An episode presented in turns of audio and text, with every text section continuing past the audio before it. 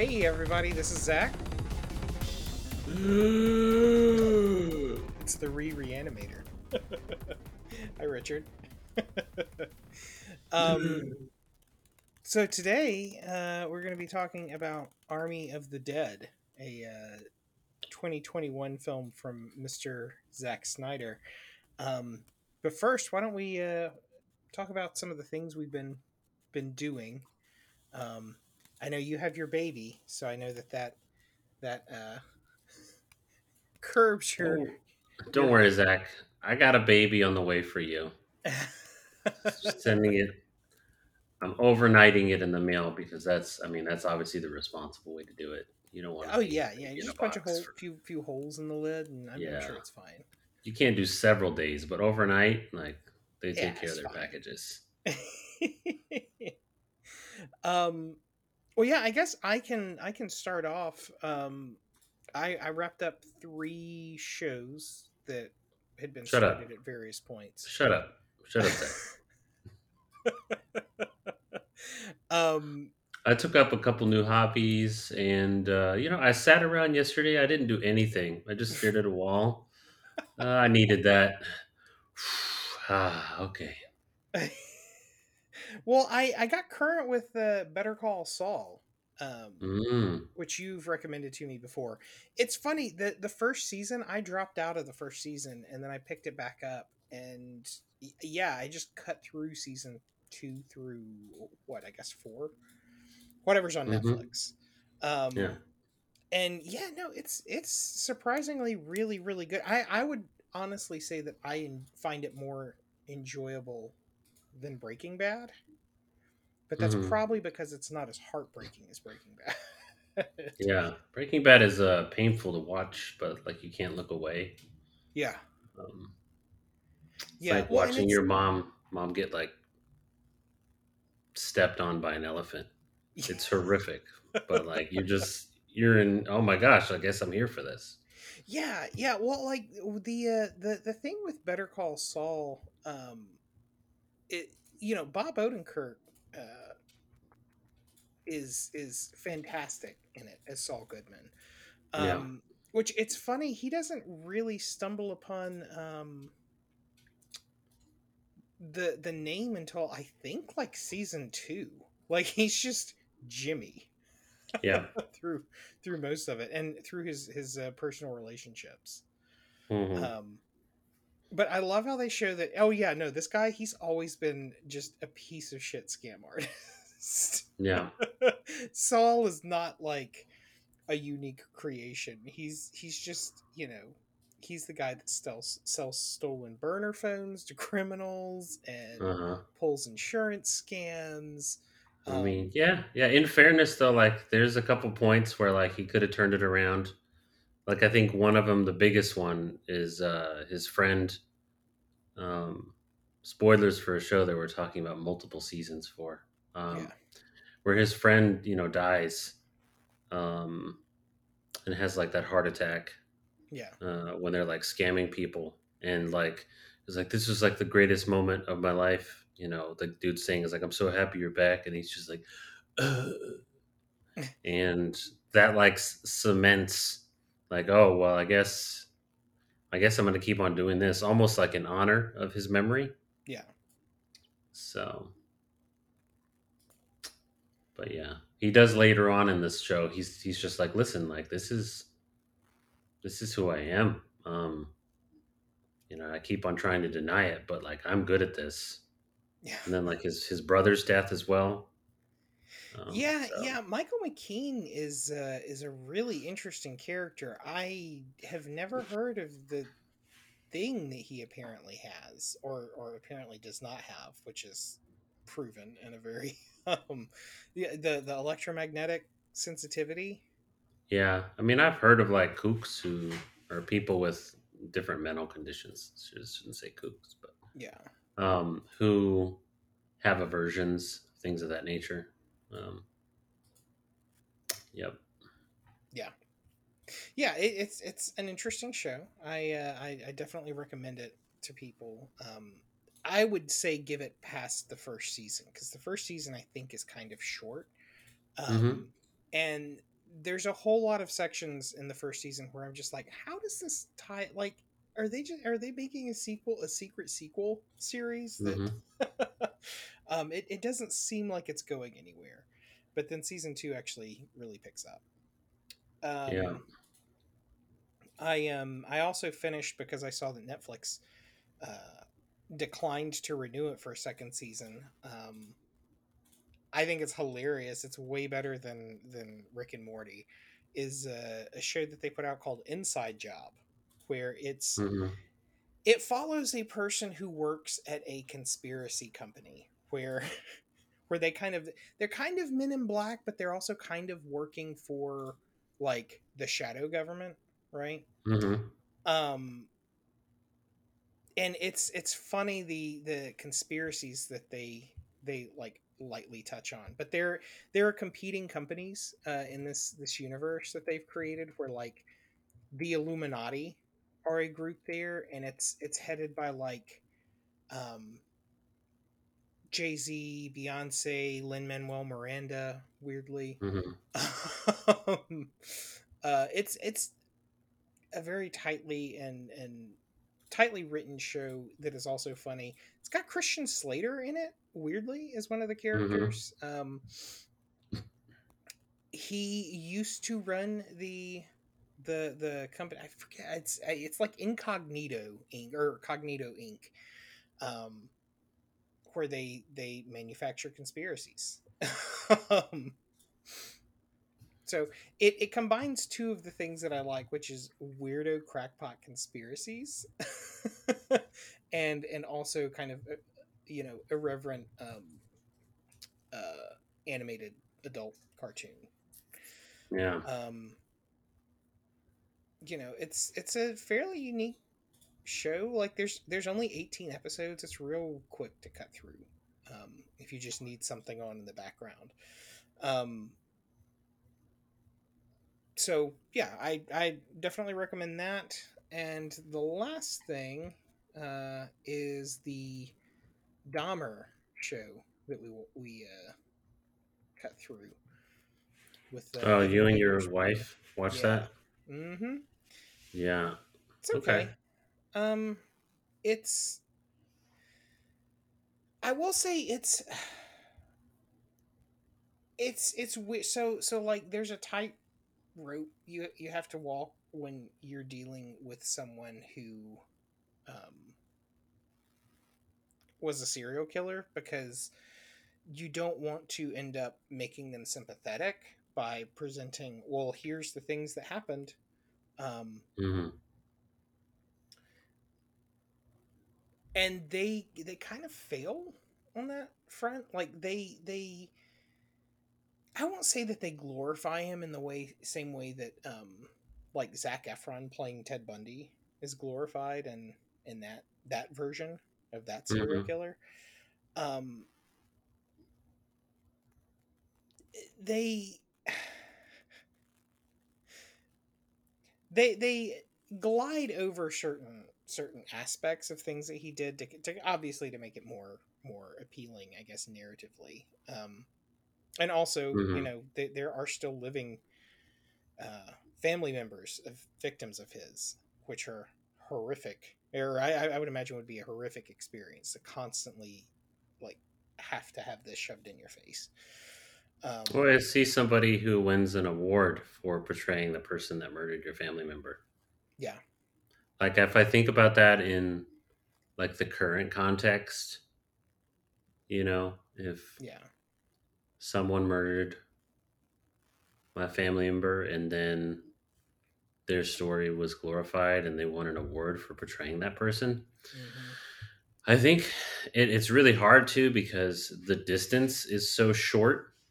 Yeah. Like, because you're dealing with something contemporary. Oh, yeah. Like, uh, if you have, you know, um, Attila the Hun, you know, he murdered, raped, and pillaged, and etc. Uh, an untold number of people, him and his forces. Yeah. But the level of distance that we have with that and making a story about him is a bit more, you know. yeah Um, there's there's even even in that case, like if you if you like had a group of people that were like wiped out or like they used to have a country and it was like a historical thing for them, there'd still be some necessary, you know, n- nuance you'd have to take. Yeah, yeah. Well, and and um, it, you know, it's it's really weird. One of the things, maybe I I just missed it. Um, when they were when, when they get to the trial section. Um, hmm but I because I I have a um you know a, an, an interest in in true crime stuff. Um, hmm not like to a crazy extent because there are a lot of people that like try to sleuth on things that it's just like uh, yeah I'm not.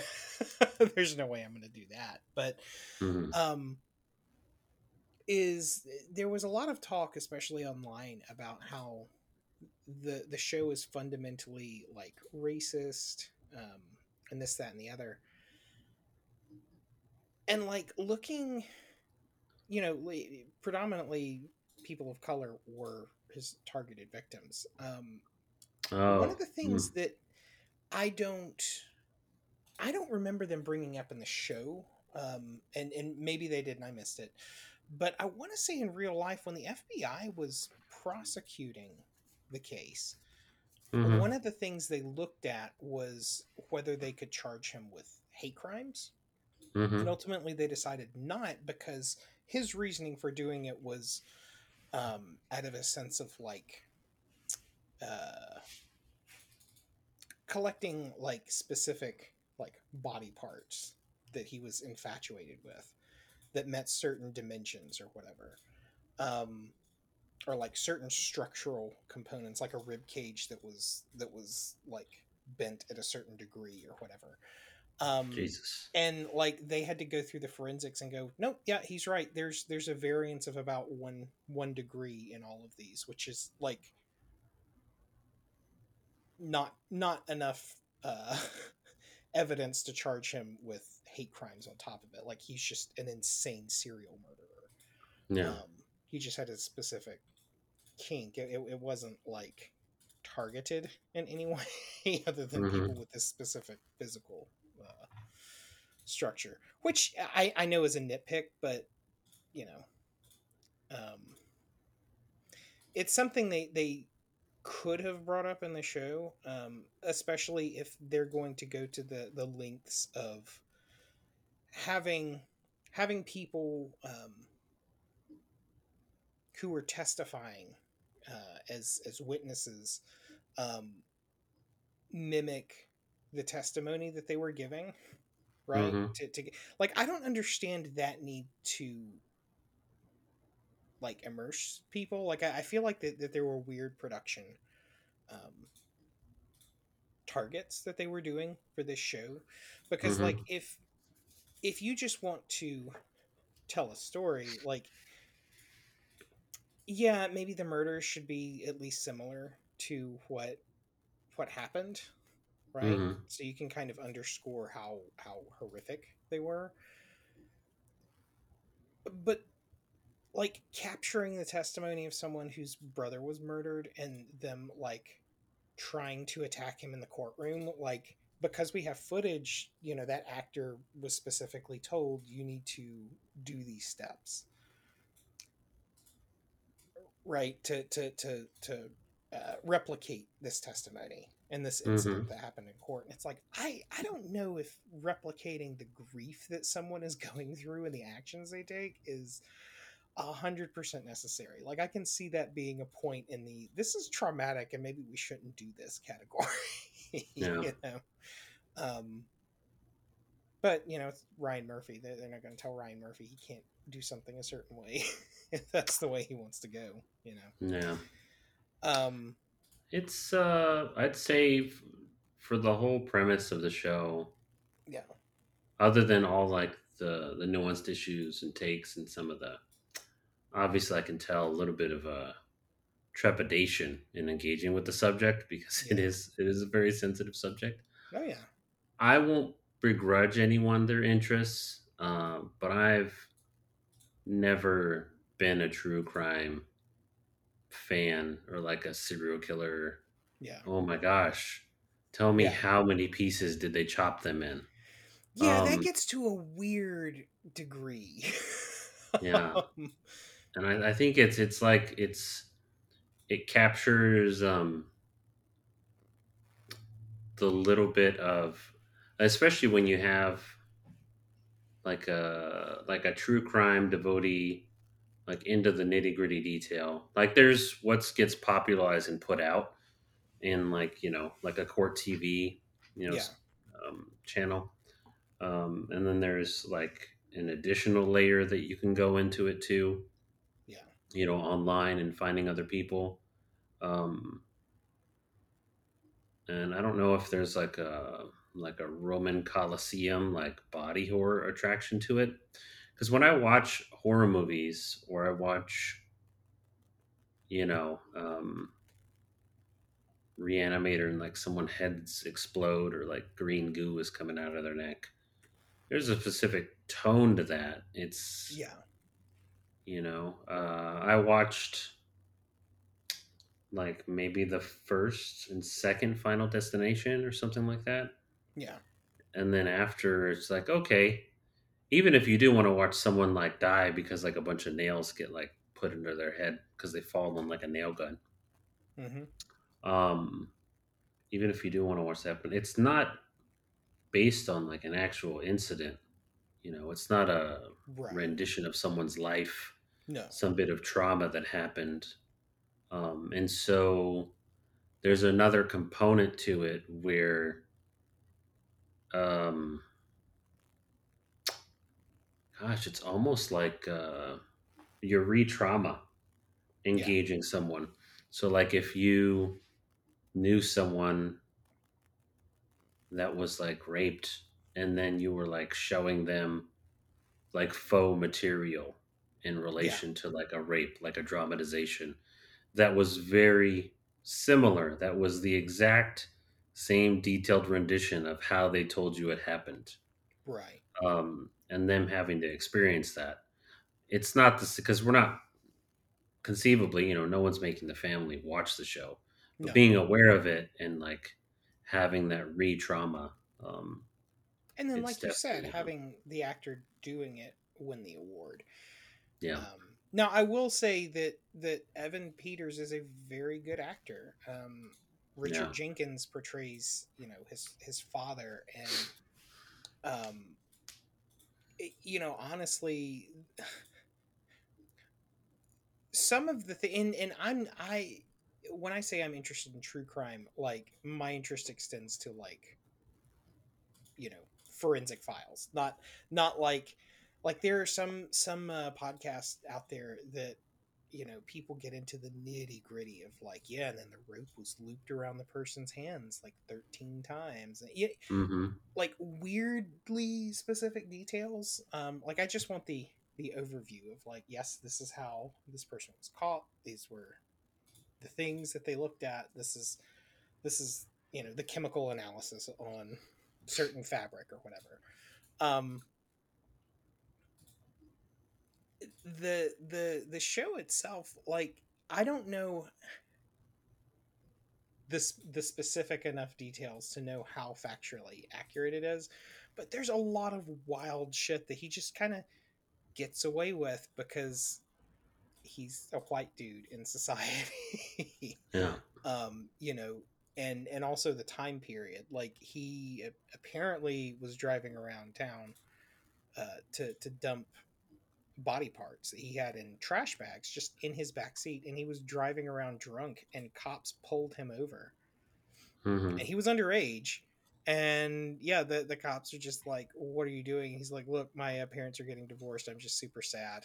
Um, I'm out driving." And the cop was just like, you been drinking? And he's like, yeah. And the guy looks at his ID and he's like, look, just go back home. mm-hmm. And that's it. Like that no no like attempt to call people. Like he clocked the fact that he had these like a lot of garbage bags in his back seat. mm-hmm, and there was no follow up. And so 100% it was, oh yeah, it's just a white kid out driving. yeah, Um, innocuous, and you know, not like dangerous.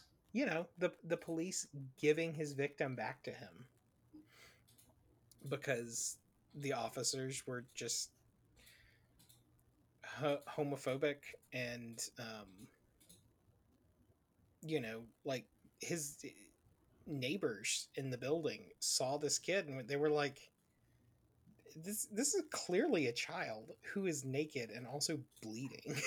Like hmm you're just gonna give him back to him? Like you're not gonna follow up and Jesus. maybe look into it a little bit further? Um so yeah no it's it's an interesting show for exposing like he he wasn't and i don't think they highlight it enough because you have to really be paying attention to what's going on i i think but hmm they they don't make him seem like a genius. Like he didn't get away with what he was doing because he's a genius. He, he got away with what he was doing because of privilege Yeah. um, and who he was preying on. Mm. um, but it's Yeah. good I, I don't know if i would recommend it to anyone if anyone has seen it like it's been out uh, long enough now that you've either seen it or you haven't i just it, it- thought it was an interesting show to to comment on because it's it, Part of the culture now.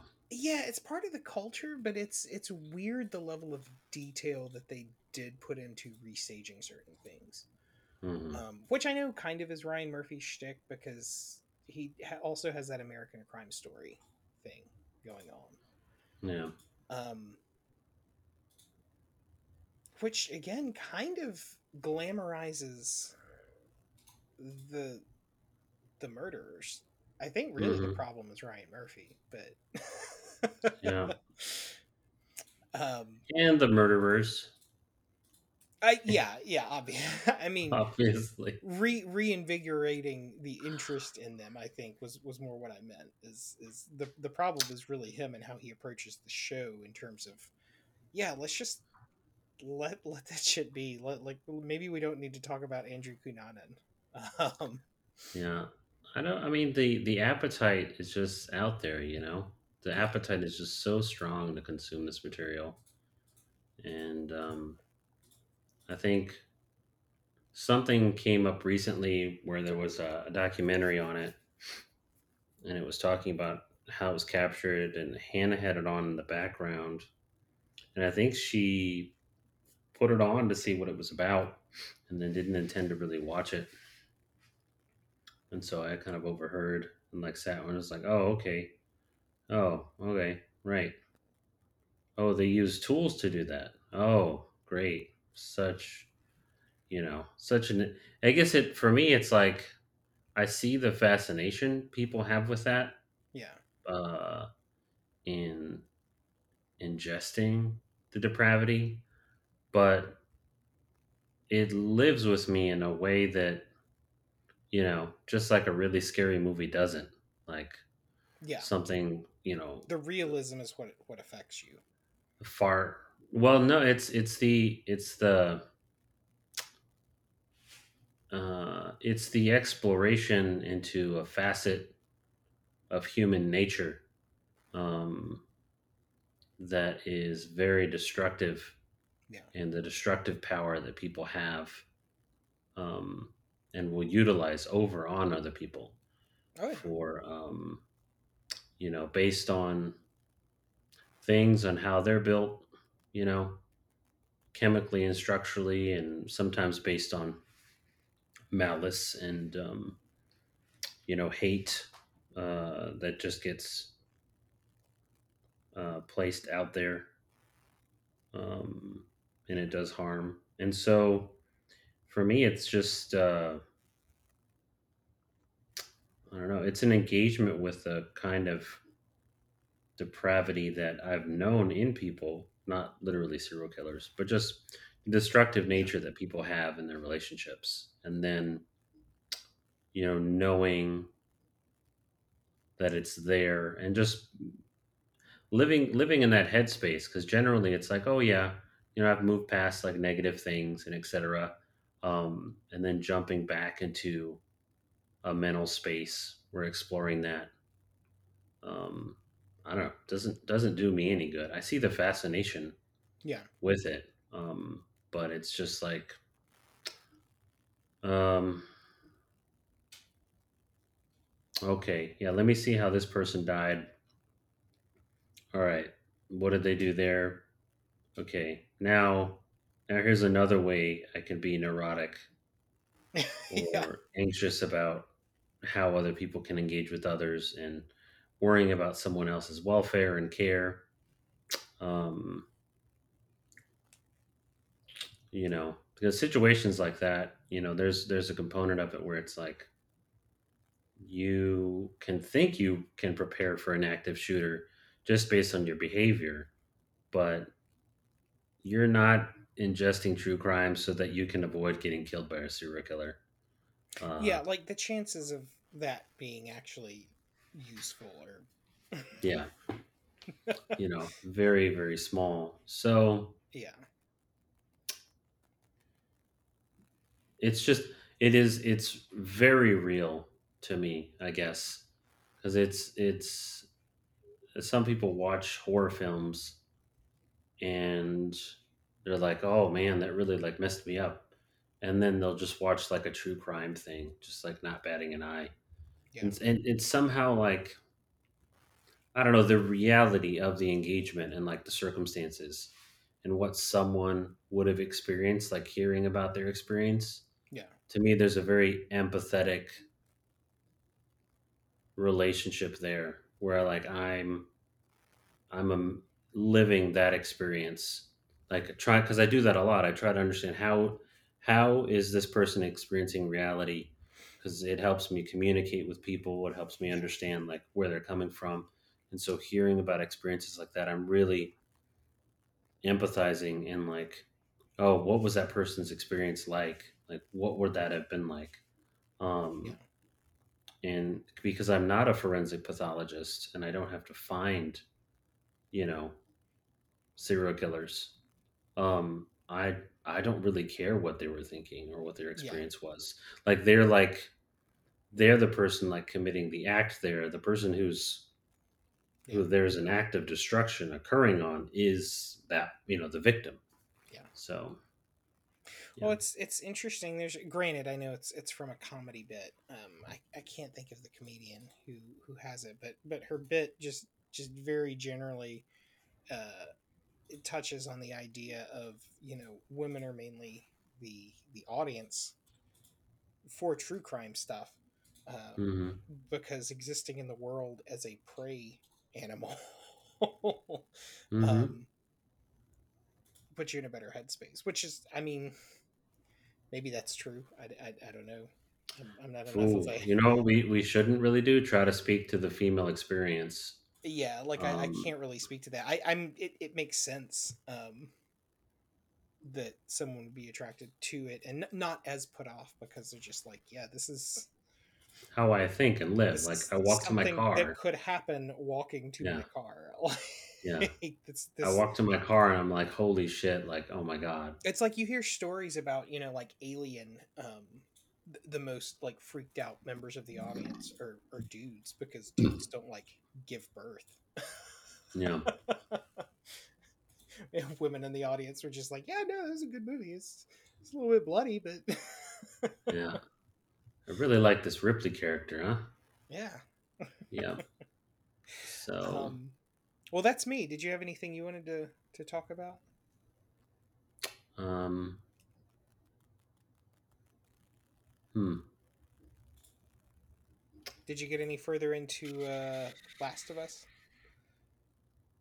Yeah. Yeah. So that's actually a great point. Um, let me collect my thoughts. So the last episode of Last of Us, I think, was really amazing in that uh, the first two, like I was saying before, hmm um, I was like, okay, this is cool, but I've I've seen this story before, you know, um, and I've lived game it. so Yeah, I've played the game, and they're following pretty closely, and so this doesn't feel to me like, um, you know, like as as satisfying an experience as I as I had ex- experiencing this story and this narrative and these characters in the game. Um, as I spend more time with them in the game, like I walk around as them, like I discover like files and artifacts for other people's stories. I'm much more engaged in the narrative because it's you know I've heard this story basically. Yeah. It's a re- retelling. So the third episode um, got a lot of buzz and hoopla um, online, and for good reason, because it was a really completely unique uh, take and rendition on a narrative that's only hinted at in the game. The relationship between uh, Bill and Frank um, played very well um, by Nick Offerman and uh, Murray Bartlett of The Office and White Lotus fame. Mhm. And um, it's it only really has bearing on the larger story um, based on it mirroring relationships that are getting sort of established uh, within the story. You know, the relationship between Joel and Ellie. Yeah. Um, just as like they are two people who found each other in this post-apocalyptic world, and you know, a connection is starting to be formed between them. Um, as um, Bill and Frank in the game, you um, you meet Bill.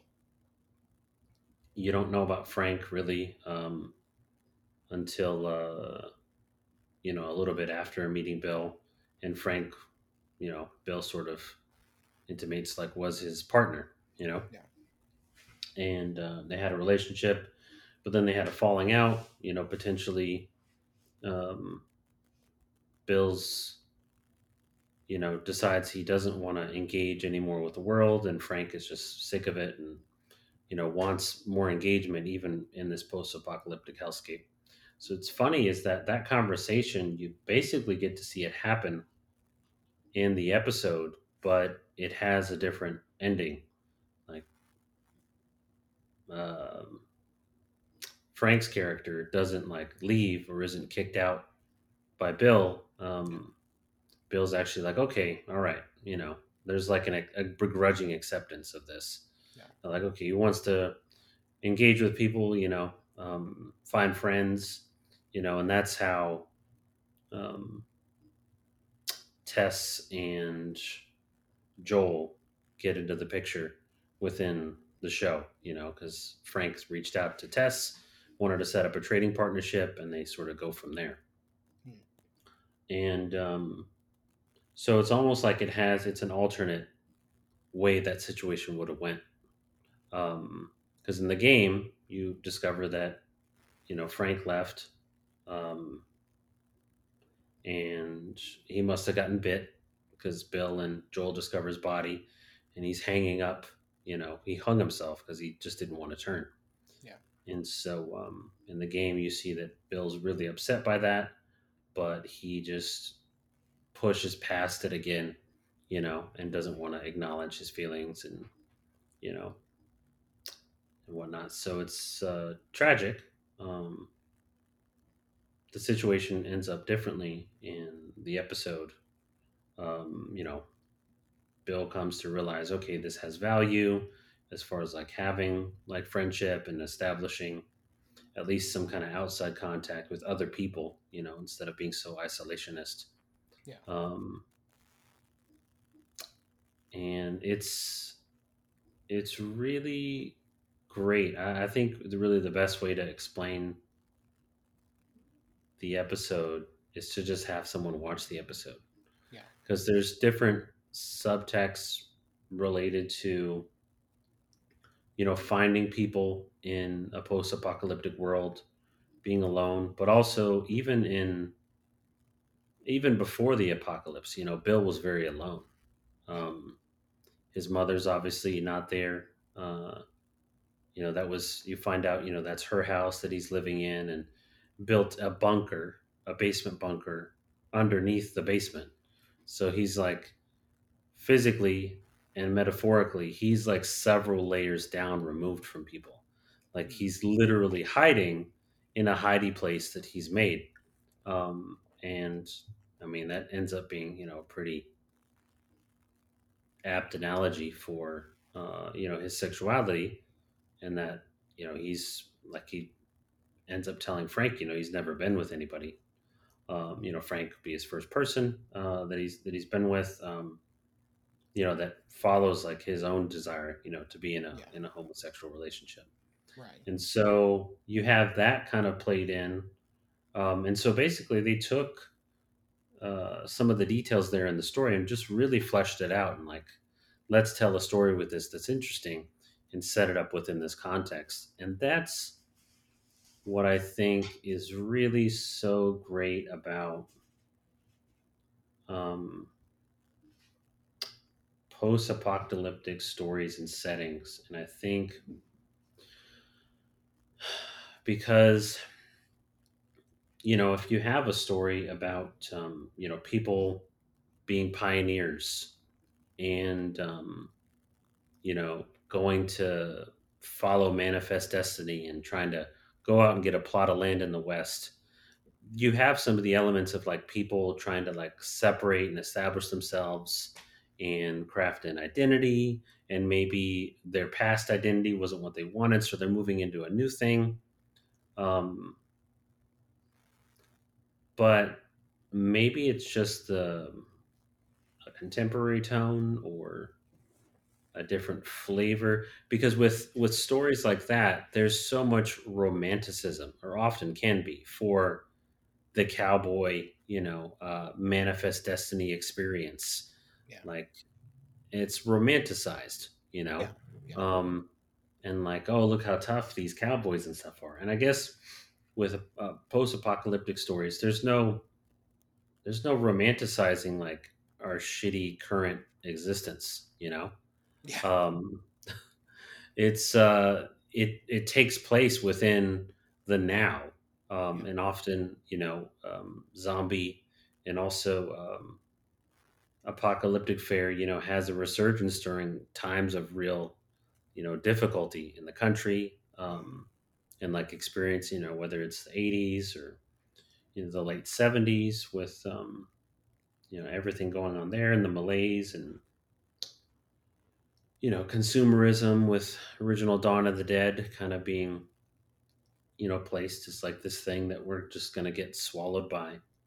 Um and now you know having to live with um you know being very connected uh, with people but also you know potentially very distant um so it it takes the best intentions of uh, what i really like about apocalyptic media, which is really just boiling things down to, you know, um, the essence of a conflict.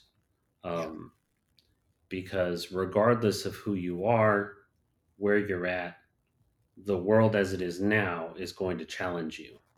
There's no there's no safe um, there's no safe safety uh, given to you by your social status, you know, other than like you know resources and stuff you might have, Right. you know, um, with whatever the force is, you know, your your um, you know your race, your gender, um, those things might cause you issues with other humans, but this sort of uncaring force doesn't give a, a crap about that, you know. Yeah. Um, and so it really boils down like just the central nature of like conflict and what conflict does to people and you know can do to ourselves like the most engaging stories in apocalyptic worlds for me the aspect of it is the conflict between the people you know that's sort of created by the outside situation. Um you know great zombie media you know one of what we'll be talking about. Um the people themselves uh, and whether that's being a person and surviving the situation or trying to um, deal with other antagonists that are other like people they're the greatest like enemy and the greatest trauma comes from from that and this outside force is just there to make bare uh, what's there. You'll have to forgive the the rhyming. Um, like if you have a really bad situation with your like a parent and you're in a post-apocalyptic setting, there's nothing other than that available to you, you know? Yeah. There's no ignoring the problem. It's either going to be a problem and cause an issue or you guys are going to figure out some way to move past it because the ultimate catalyst for a relationship is here.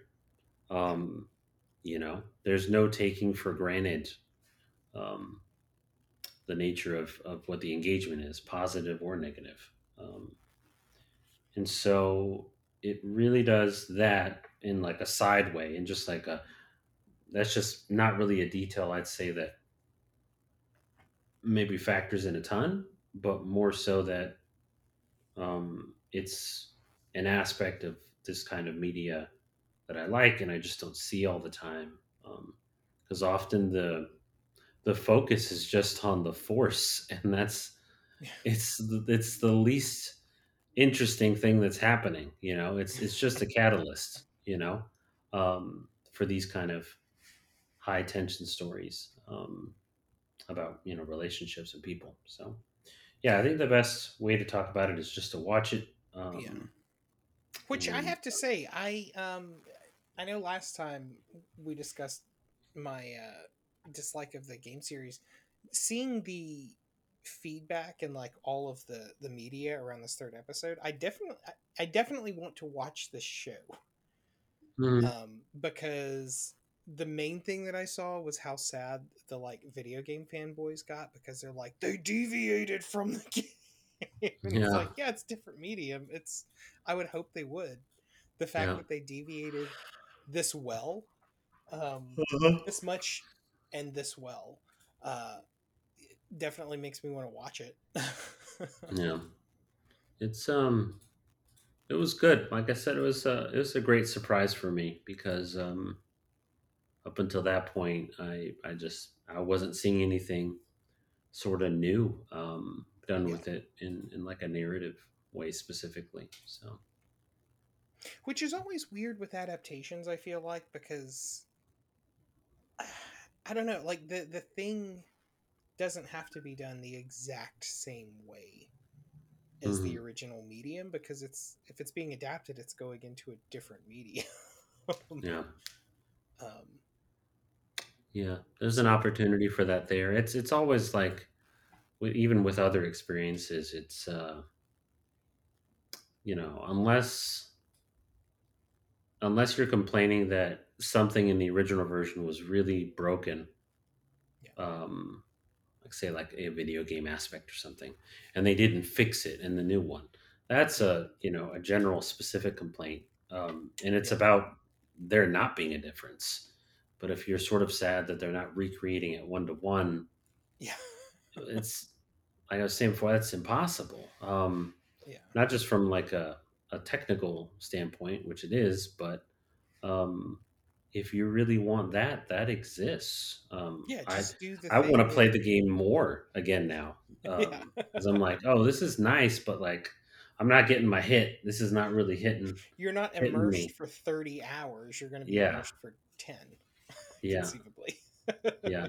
So, um, that media, you know, it exists for you. Go, go out there and get it again. You know, nothing's stopping you. Yeah.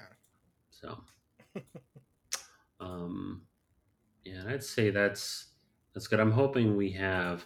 Uh, I, I was a little uh, upset just in that uh, I was listening to um,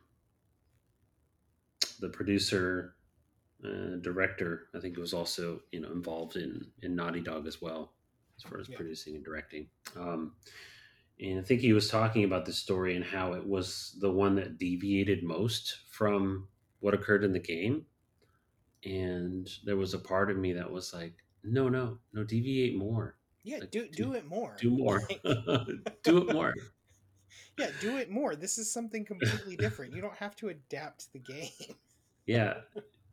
Yeah. If you want to just um, on uh, click the alternate version, um, for for people that are really pining for that, just have an option on HBO Max where you can just watch a a completely sewn together segment of all the the Cutscenes. CGI cutscenes in the game.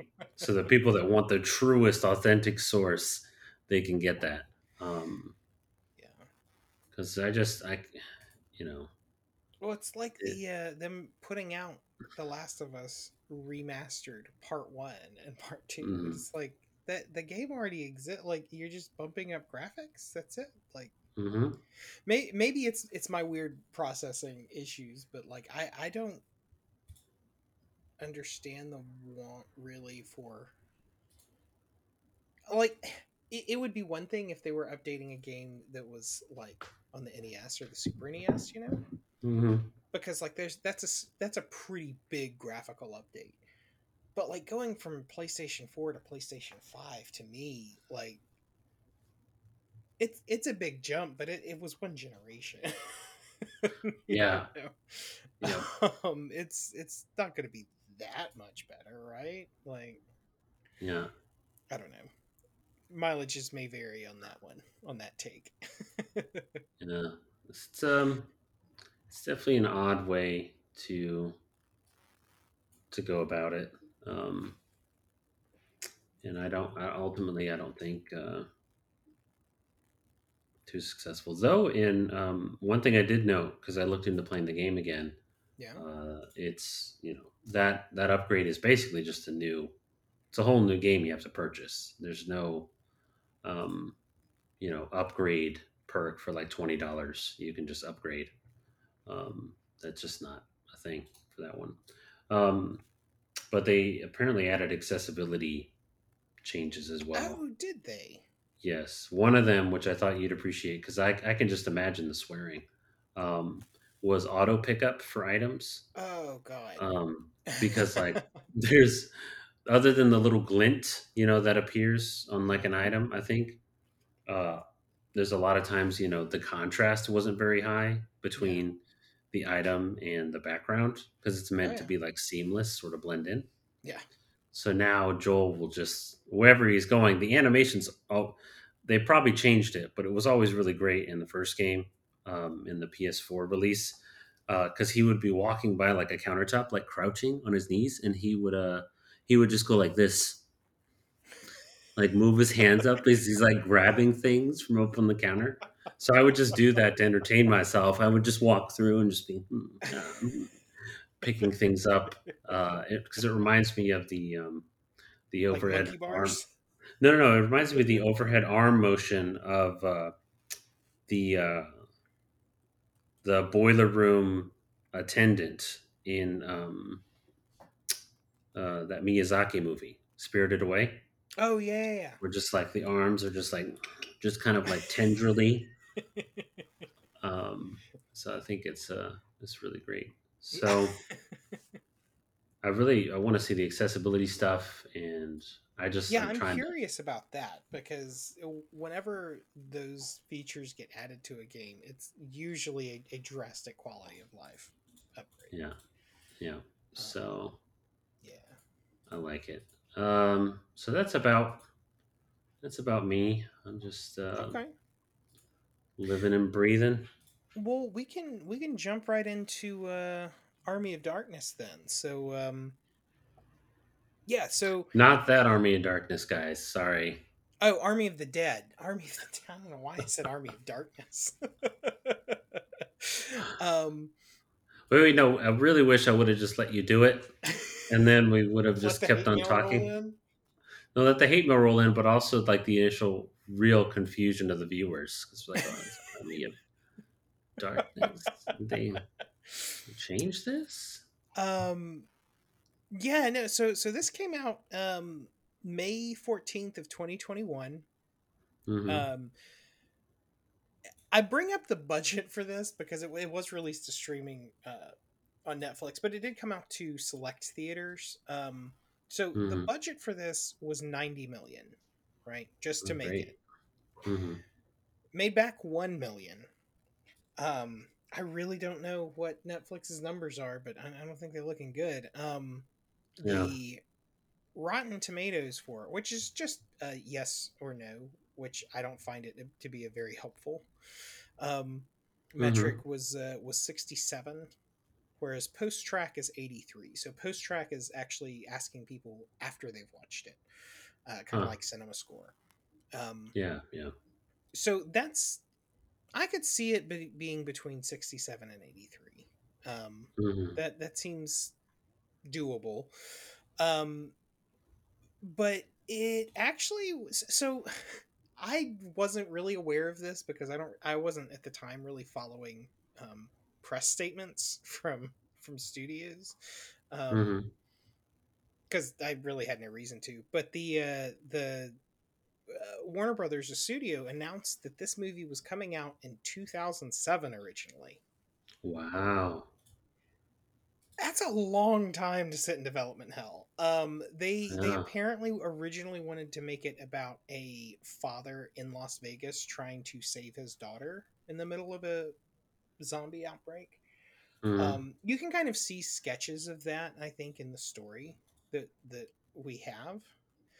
But looking further into it, they wanted like Die Hard meets Taken, but with zombies in Las Vegas. Huh.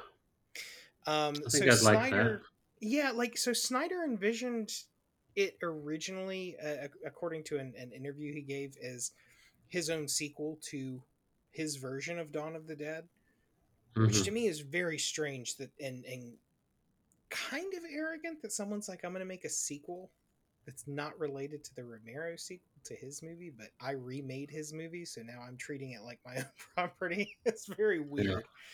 Yeah. Um, well, do you, do you think about that? Just taking a moment and pause, and he does remakes. Um, yeah, yeah, like he, and I mean that in like other people's media. Yeah, yeah, other people's toys. Yeah. Um, and that's, I mean, that's interesting from like, um,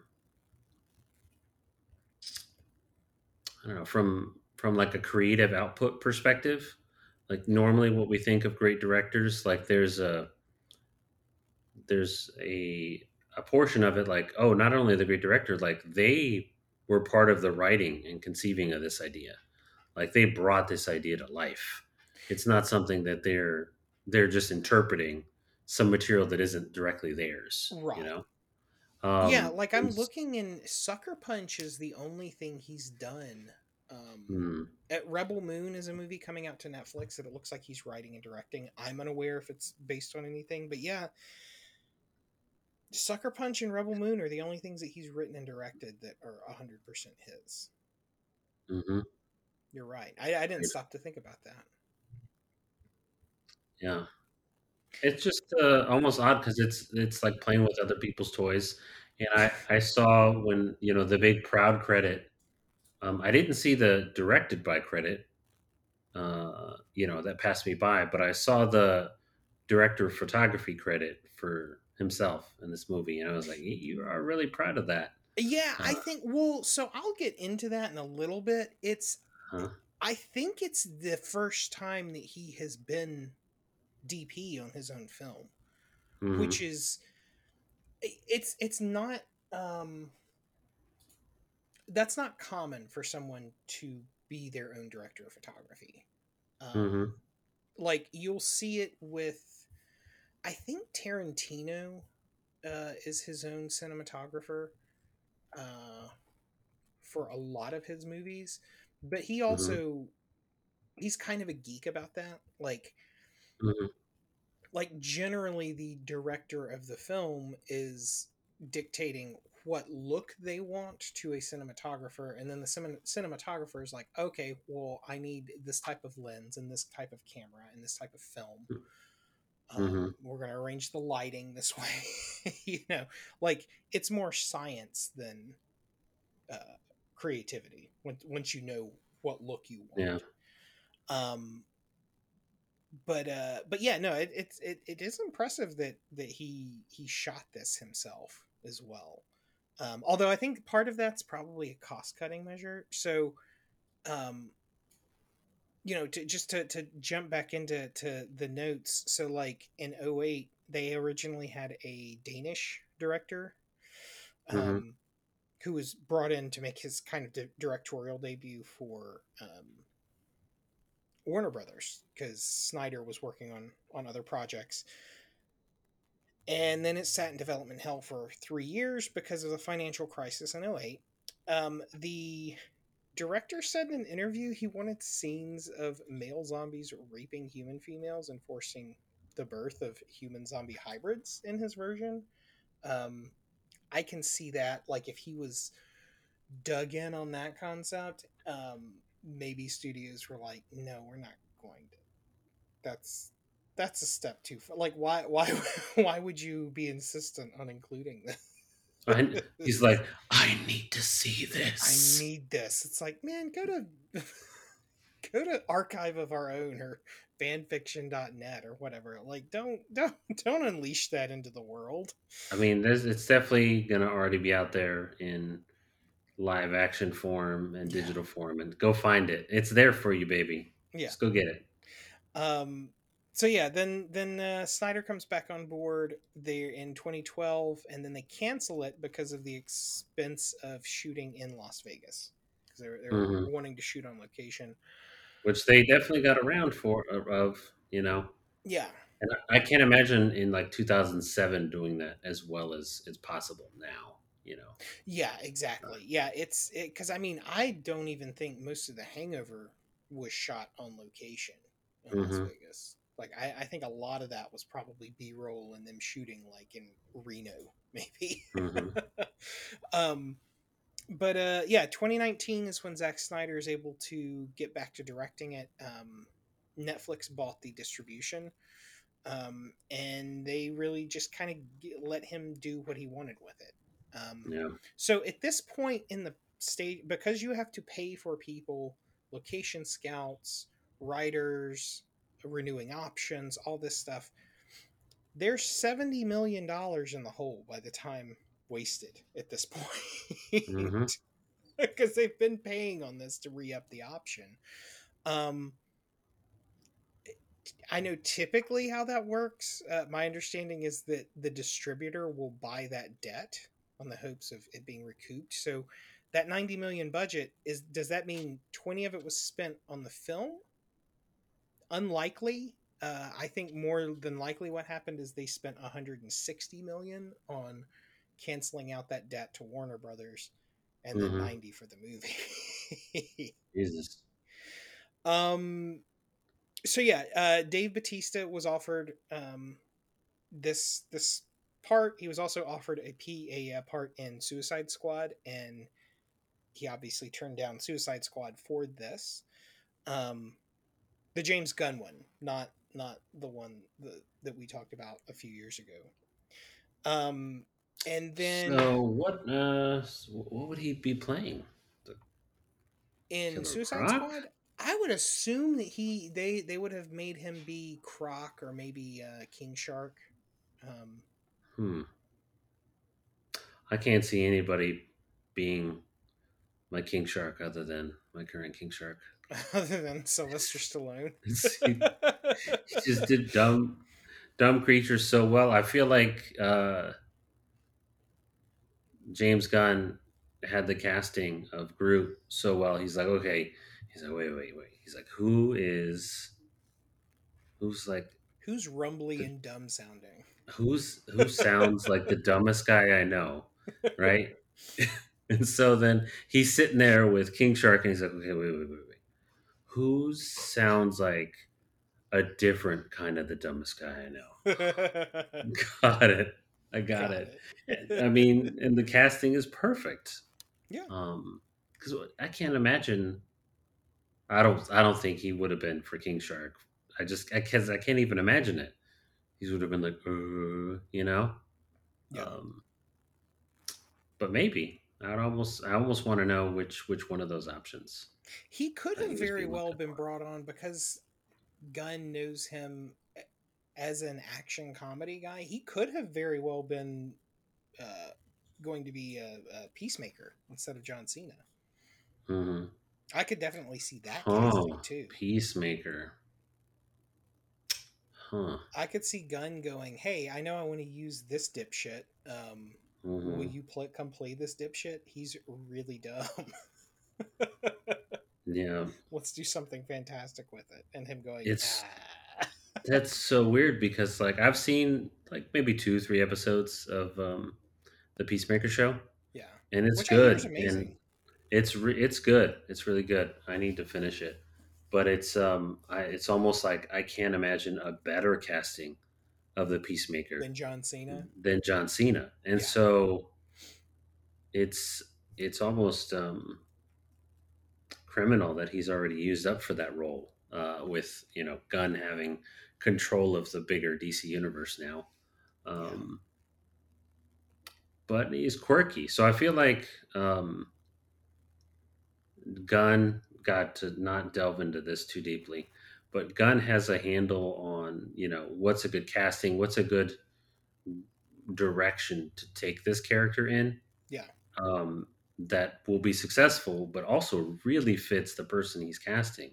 Yeah. Um, or having you know a lot of influence for because he seems to he's made comments in the past it's like oh i really wanted him for this or i thought he was going to be great for this you know and Yeah. I, I stuck so it's obviously something he's really involved in and now that he's you know co uh, ceo chair of the dc eu um, i think he's probably just going to continue doing that one thing is i found out um, you know, there's uh, going to be a um, Amanda Waller show hmm as well, um, and of course he's going to use Viola Davis. He's like, Why would He's you like, not? "No, She's amazing. he's like, take take out the rest of the trash. I don't, I don't want to see any of this trash, but that right there, that that's I'm keeping that. I gotta be honest, like her and Margot Robbie are the two standouts from the original Suicide Squad in, in terms of casting for that Yeah. character. You're like, yeah, Mhm. no, Viola Davis is amazing. Perfect,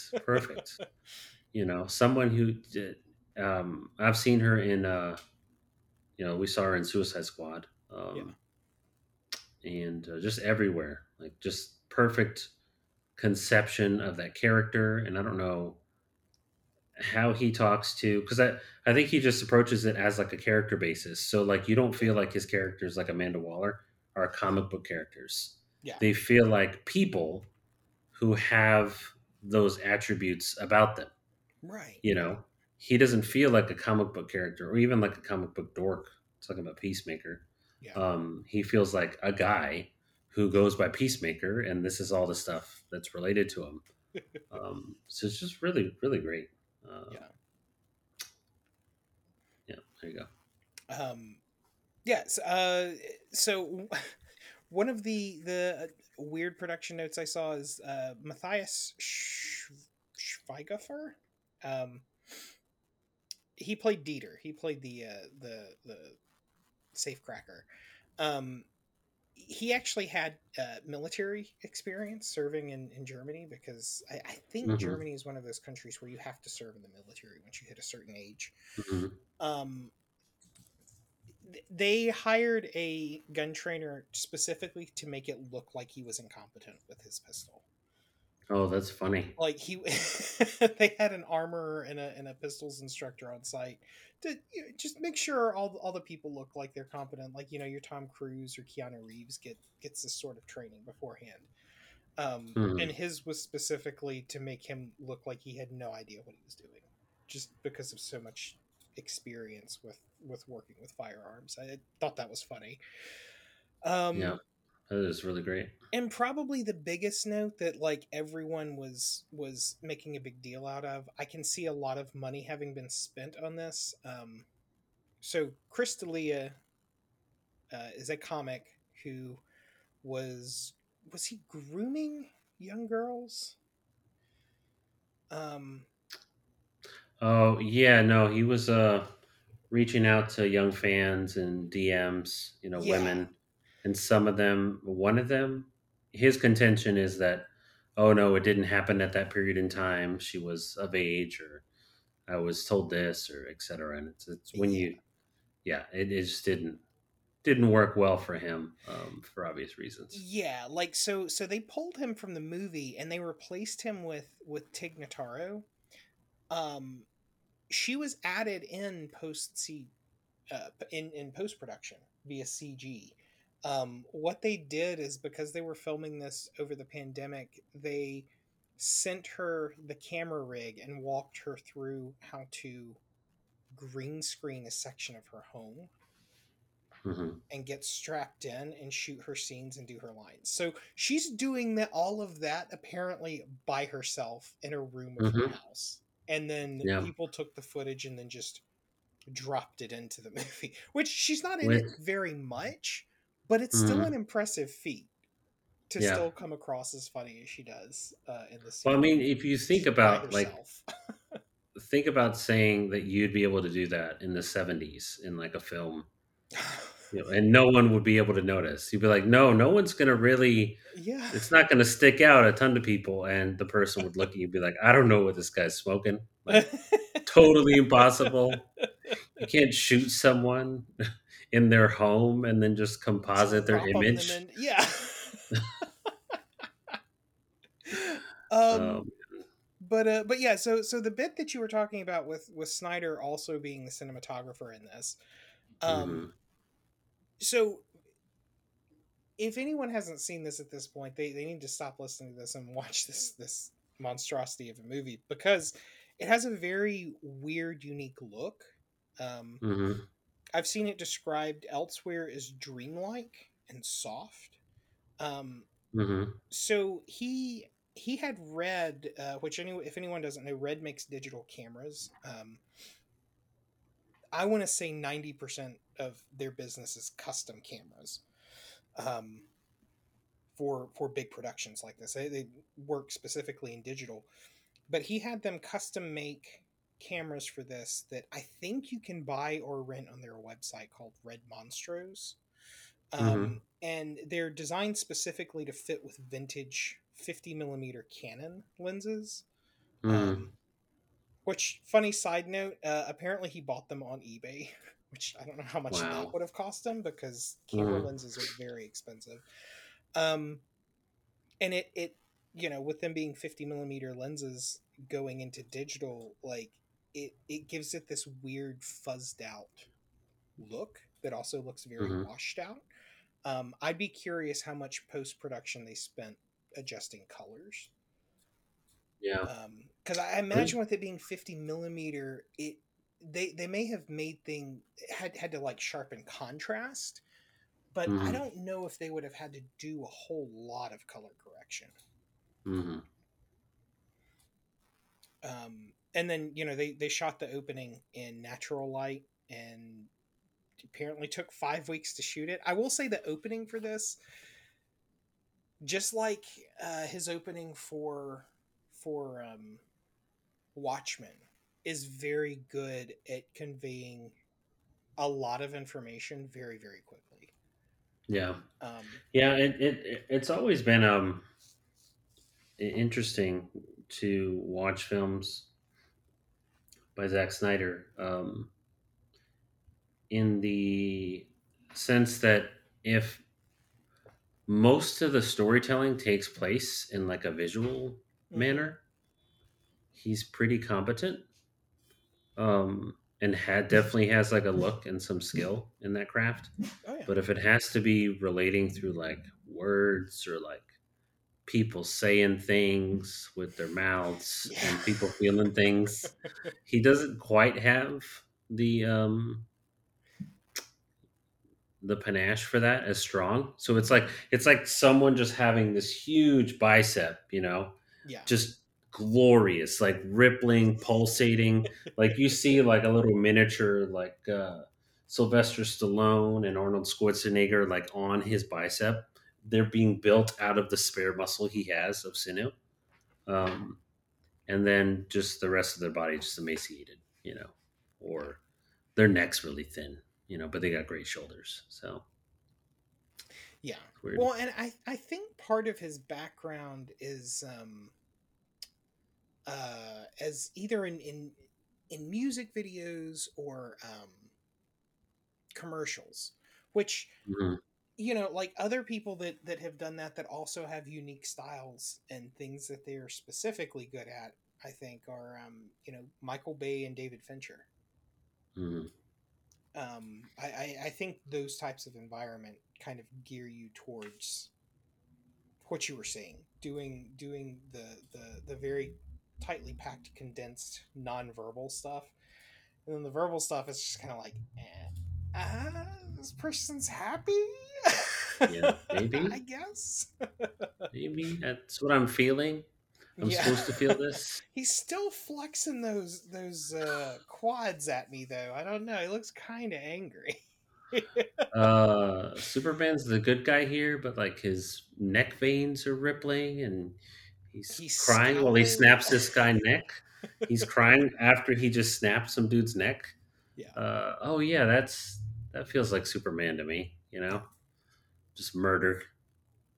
Yeah. Uh, like maybe he could have stuck his hand in front of his eyes or something to kind of block the rays from vaporizing that other family. It seems like there would have been other ways other than just you know yeah. taking him out. Yeah. Well, and and you know, in this this movie as well, we were talking about they they wanted to shoot the um originally in Las Vegas. They still didn't shoot in Las Vegas. Mhm. Um, they they shot in New Mexico and Atlantic City, which to me you think picking up and moving a production across the country like that would Mhm. still be more expensive than shooting in Las Vegas. But I have no idea how long how much it costs to shoot there. So, um, I will say one of the things that I really and and that's where my notes end. Um, other than you know the prequel and then the the animated sequel that I think is coming out sometime this year called Lost Vegas. Um, yeah, I'm looking forward to that. yeah, it so this movie does what what what I like in zombie media, which is really underscore the fact that it's sci-fi. hmm um because like the whole thing gets kicked off with uh a, a military transport going from area 51 getting in a dumb car accident So you guys, you guys can't see this, but I can see it on Zach's face. Zach's getting that happy nerd glow on him when he gets to talk about something that brings him joy. Uh, This pure love and joy. Yeah. yeah um well and i mean you know in in the reports in the very beginning like they talk about it being aliens and and like uh i think you you can see alien ships in the sky Hmm. which is really a nice like tip of the hat to romero's venusian um cosmic rays that are mentioned in Mhm. the the first night of the living dead um, Yeah. Which I rewatched uh, maybe six months ago. Fantastic. yeah yeah yeah yeah Yeah. it's it's such a shame that that is in uh, public domain because Yeah. uh, someone didn't file the copyright on it. Um, yeah. Real, real shame. Um, Yeah. And I know he would have been a much richer man for it. yeah, he may have been able to pick and choose his projects a little bit better. Yeah. Because you Uh, know, like at that point, he he was pretty much taking whatever um, mhm. people would give him money to make. Um, but uh, but yeah, yeah. So so what happens with this is in that that opening sequence, it it shows how zombies take over most of the population of Las Vegas, um, and yeah, there has to be a quarantine over the city. Um, now, Yeah, what's what's really cool too um, about that is uh, just thinking about that. There's no like real. It's Zack Snyder's zombie verse is very very brutal, mhm, um, and he stays true to that because there's no like pockets of people surviving in the city with like Nope. the zombies. No, they're all gone. yeah. You know, it's just zombies now. No. um but yeah so so the whole whole crux of this movie uh the reason it's a it's a heist is a casino owner um want to smuggle two hundred million dollars that's in their casino vault uh, Mhm. that's in Las Vegas out of the city before the government can nuke the city to just get rid of it and be like, nope, we're done. We're not doing this. We're not dealing with this quarantine anymore. No, sh- no shade thrown, Zach. But this sounds like one of the D and D campaigns you would give people. Oh yeah. Like Yeah, this, no, I this mean, it's- concept. Well, Mhm. like it makes sense as a story thing because it, you know, capitalism going to capital and like it's insured anyway. Yeah, You know, like this is just 200 million free dollars. Yeah. um and you know they, they go through the standard heist thing of assembling the team and making sure everyone's set up um not not as sexy as you've seen it like in Fast No. and the Furious, though. Yeah, no no nowhere near as as uh well done i would say yeah, um, sexy. well like so one of the things that that snyder plays with in this is stuff that uh romero was starting to do with with his smart zombies hmm um, yeah, just by introducing. I just like that. Yeah, yeah like introducing the alphas introducing the king and queen zombie Also, though, like, so good um, also though, it, it's is it is it creative? Is it creative in that sense, or is it is he now just borrowing like another idea? oh he's like, just borrowing another idea Yeah, um I think so. I think keen listeners will will pick up that Richard I think is baiting me into saying that I do not like Zack Snyder very much because he knows my feelings of Zack Snyder. It's so weird though. Like imagine imagine meeting someone who is just like looking at you, right? Just staring at you. Yeah. And then you say the first word, "Hello. How are you?" And he looks at you and he goes, "Hello. How are you?" And that's the only way he can communicate. He has to he has to take before he has can give. And he's just like that through and through. Um, in every exchange. He has to wait for you to give something, so and then he can steal the energy from it. And then well, he has it to steal it and then subvert it. Yeah. Somehow. He's he's very interested in the subversion. No, no, no, no. He's like has to steal it, right? Uh, and then he has to grab it and just like put like a black and white like high contrast filter on it. That's what he needs to. Yeah. Speed ramp it so it's it's constantly in slow mo. Mhm. No, I'm I'm giving him shit, but like this the the movie I had a better time than I thought I would with it. Um And he has a great eye for fabrics and how to shoot them. Like let's just yeah, let's yeah. give let's give to that a skill that you wouldn't typically think how to pick would lend details. itself. Yeah. Yeah, but specifically fabric, like Yeah. 300, like the shawls or the uh, you know the cloaks. Yeah, the like cloak thing, yeah. yeah, they're just like beautiful and like so chic. And the Watchmen, the outfits, the materials, like the Oh, vintage yeah. ones, are just look so good. And he just is like, oh, it's just gonna be on point. It's it's almost like um, like a new contemporary version of um, what's his face in um, the Batman movies. Um, he did several of them. He did the uh, the one with Mister Freeze, Oh, Poison uh, Ivy, and Schumacher. Riddler. Schumacher, yes, it's almost like a modern Schumachery kind of thing.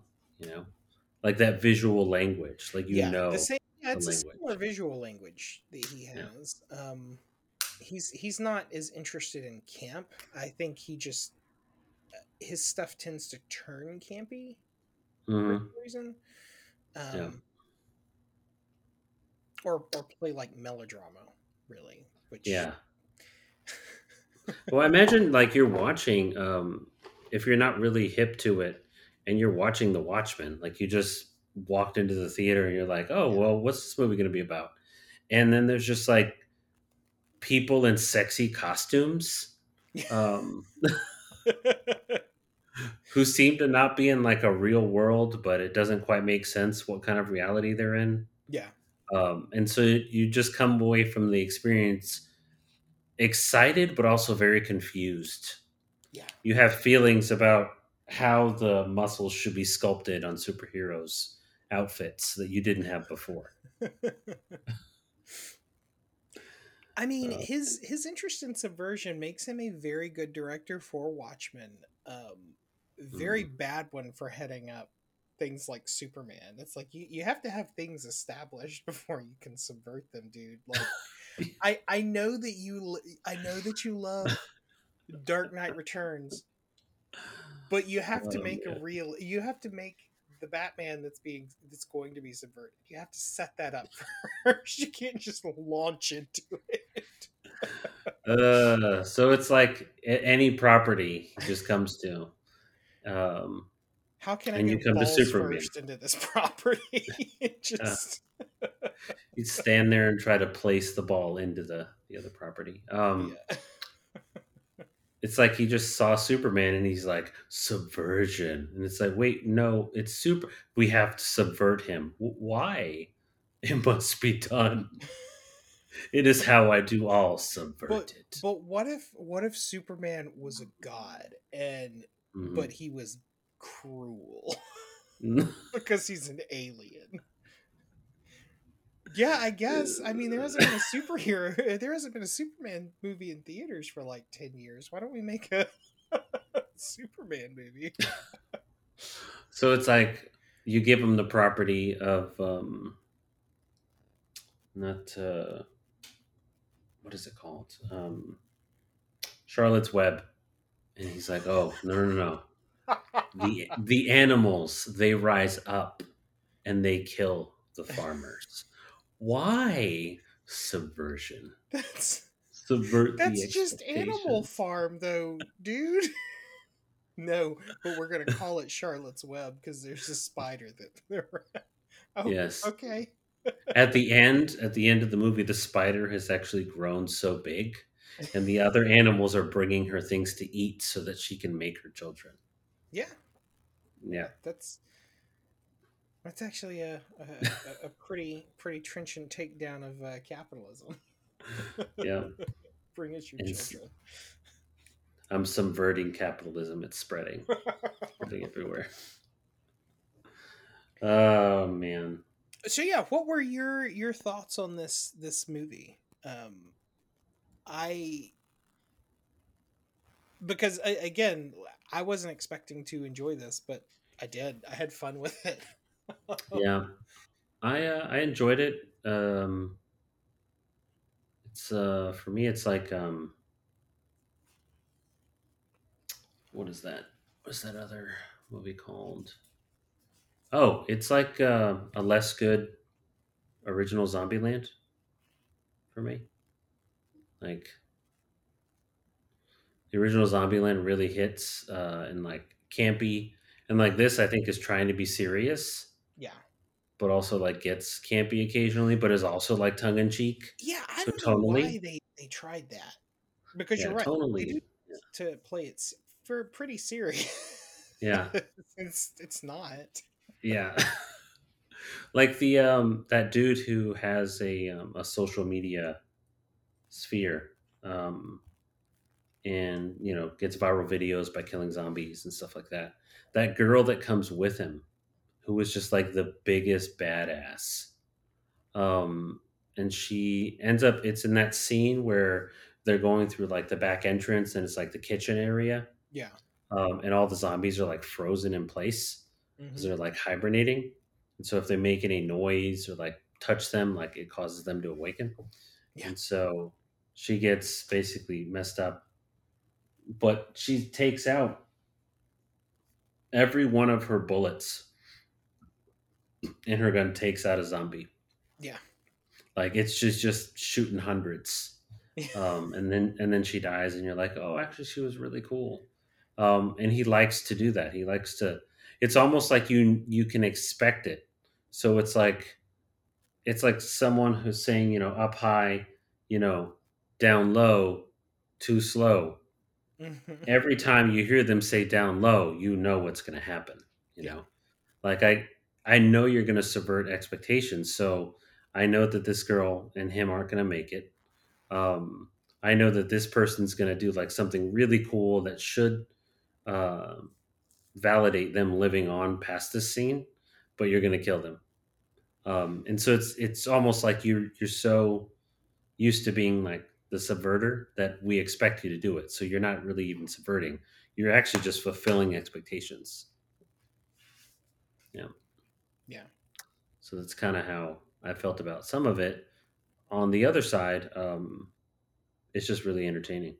Um, like the zombie king and queen are cool. Um, their makeup and stuff is cool. The makeup Uh, for them, I was about to say, is is very very different. it Yeah. was not what I was expecting for. and, and and you see it and you appreciate it for that if you're you know a zombie fan a creature fan as well because you're like oh they don't actually look exactly like how they used to. Those are different.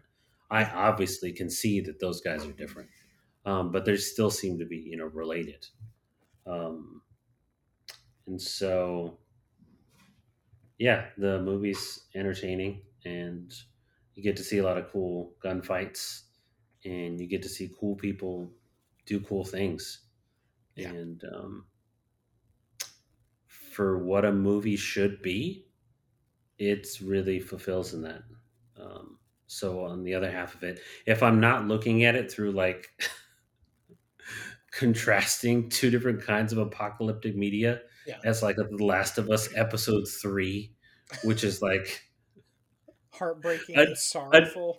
a deep dive into like living as like closeted gay people in a world that is like openly hostile towards you. Yeah. like there's so many like social potential layers to that. In this movie it's like they go nom nom. You know they go dom dom. They go tom tom you know? Um and that that being okay. That's okay. Like you can have that. Um and i think as a fan of the of the genre there's space for that too um and there's space for the soap opera melodrama that i think the walking dead currently is from from what i've seen um, yeah, I still need to wrap it up. I, I know they finished the last season, and we just got. AMC Plus. Um, so I, I need to finish it, it- out. you know what that is when you watch it right like there's there's a lot of melodrama there's Oh some yeah, yeah, soap yeah. opera It's stuff soap opera. It's not. and but it's like it's your zombie soap opera and so you know that coming to it so you're not going to critique it for being something else that it isn't that it isn't this you know army of uh Ar- Yeah. army of the dead darkness as zach would, would say um yeah, Army of the Dead Darkness. yeah uh so you know that's that's what it is and you're not going to begrudge it for not being some other thing you No. know um i think my problem was is that i wanted a, a little bit of action um but i wanted a lot more of what you get in episode 3 of the last of us Yeah. like that implication like that societal horror and whatnot um and that's just not what that is either not even the original source material you know No, no. Well, and I mean, this movie. There's a lot that happens in this movie, but it's also two and a half hours. Um, so buckle in. Um, Yeah. It's. I mean, he it, it moves along quickly, um, Mhm. which I think is why you don't get a whole lot of the like personalized interactions that you were probably looking for. Um, Mhm. This also is not technically post-apocalypse though, because uh, there's a quarantine zone. It's just the city of Las Vegas. Everything else is normal. well a post-apocalyptic event Yeah, post-apocalyptic. yeah event, yeah, because like with gotham you know gotham was destroyed in that you know Yeah. earthquake and you know etc um, Yeah. so it was post-apocalyptic in tone even though it was localized yeah, yeah. But but no, Um, with the with with this, it's it's interesting when they do that because it's it's like um. Even though it's localized, like you have to take a step back and realize that it's localized because the way the Mhm. movie is shot, you're you're in it. So it's kind of like a, um, like a Twenty Eight Days Later, where the only thing that was affected was England. Mhm. Everywhere else was fine. Yeah. It's like no, it doesn't seem like that to the people who are in England. yeah um so yeah like it, it's an interesting take on on post-apocalypse stuff um Yeah. which I think is why they can get away with it being a heist movie instead of you know, uh, post-apocalyptic media typically is is more themed like a like a western, hmm um, regardless of where it's set. Like if it's set like even in in Fallout, like there there are tropes of of uh, westerns in there. hmm Um, but yeah, no, I, I I like how it's it's localized. I'm not a huge fan of them using Sean Spicer and and like having the implication that Trump is still president in the future. Um, which, I mean, if it's six years later, that means that he was predicting Trump to steal a third term. Based on when this Oh. came out. Oh man. Shh. Speak. You'll speak it into truth. Be quiet. Oh yeah. well, do you have anything else to say on Army of Darkness Hmm. Or Army No. of the Dead? Army of the Dead. I keep calling it Army of Darkness. Army of the Dead Darkness. Army of the Dead Darkness. Man, I'm gonna go to Chat GPT and put in write me a script for Army of the Dead Darkness Yeah. and see what it pops out. It's it's not it's not that sophisticated yet to where like you could go up to Sam Raimi and be like, "Hey, you could do this script." Like put put um what's his name? Uh Evil Dead's protagonist. What's his name again? uh, Ash. Ash, yes. Gosh. Sorry, Ash, I forgot you. Um, yeah, put Ash in this movie.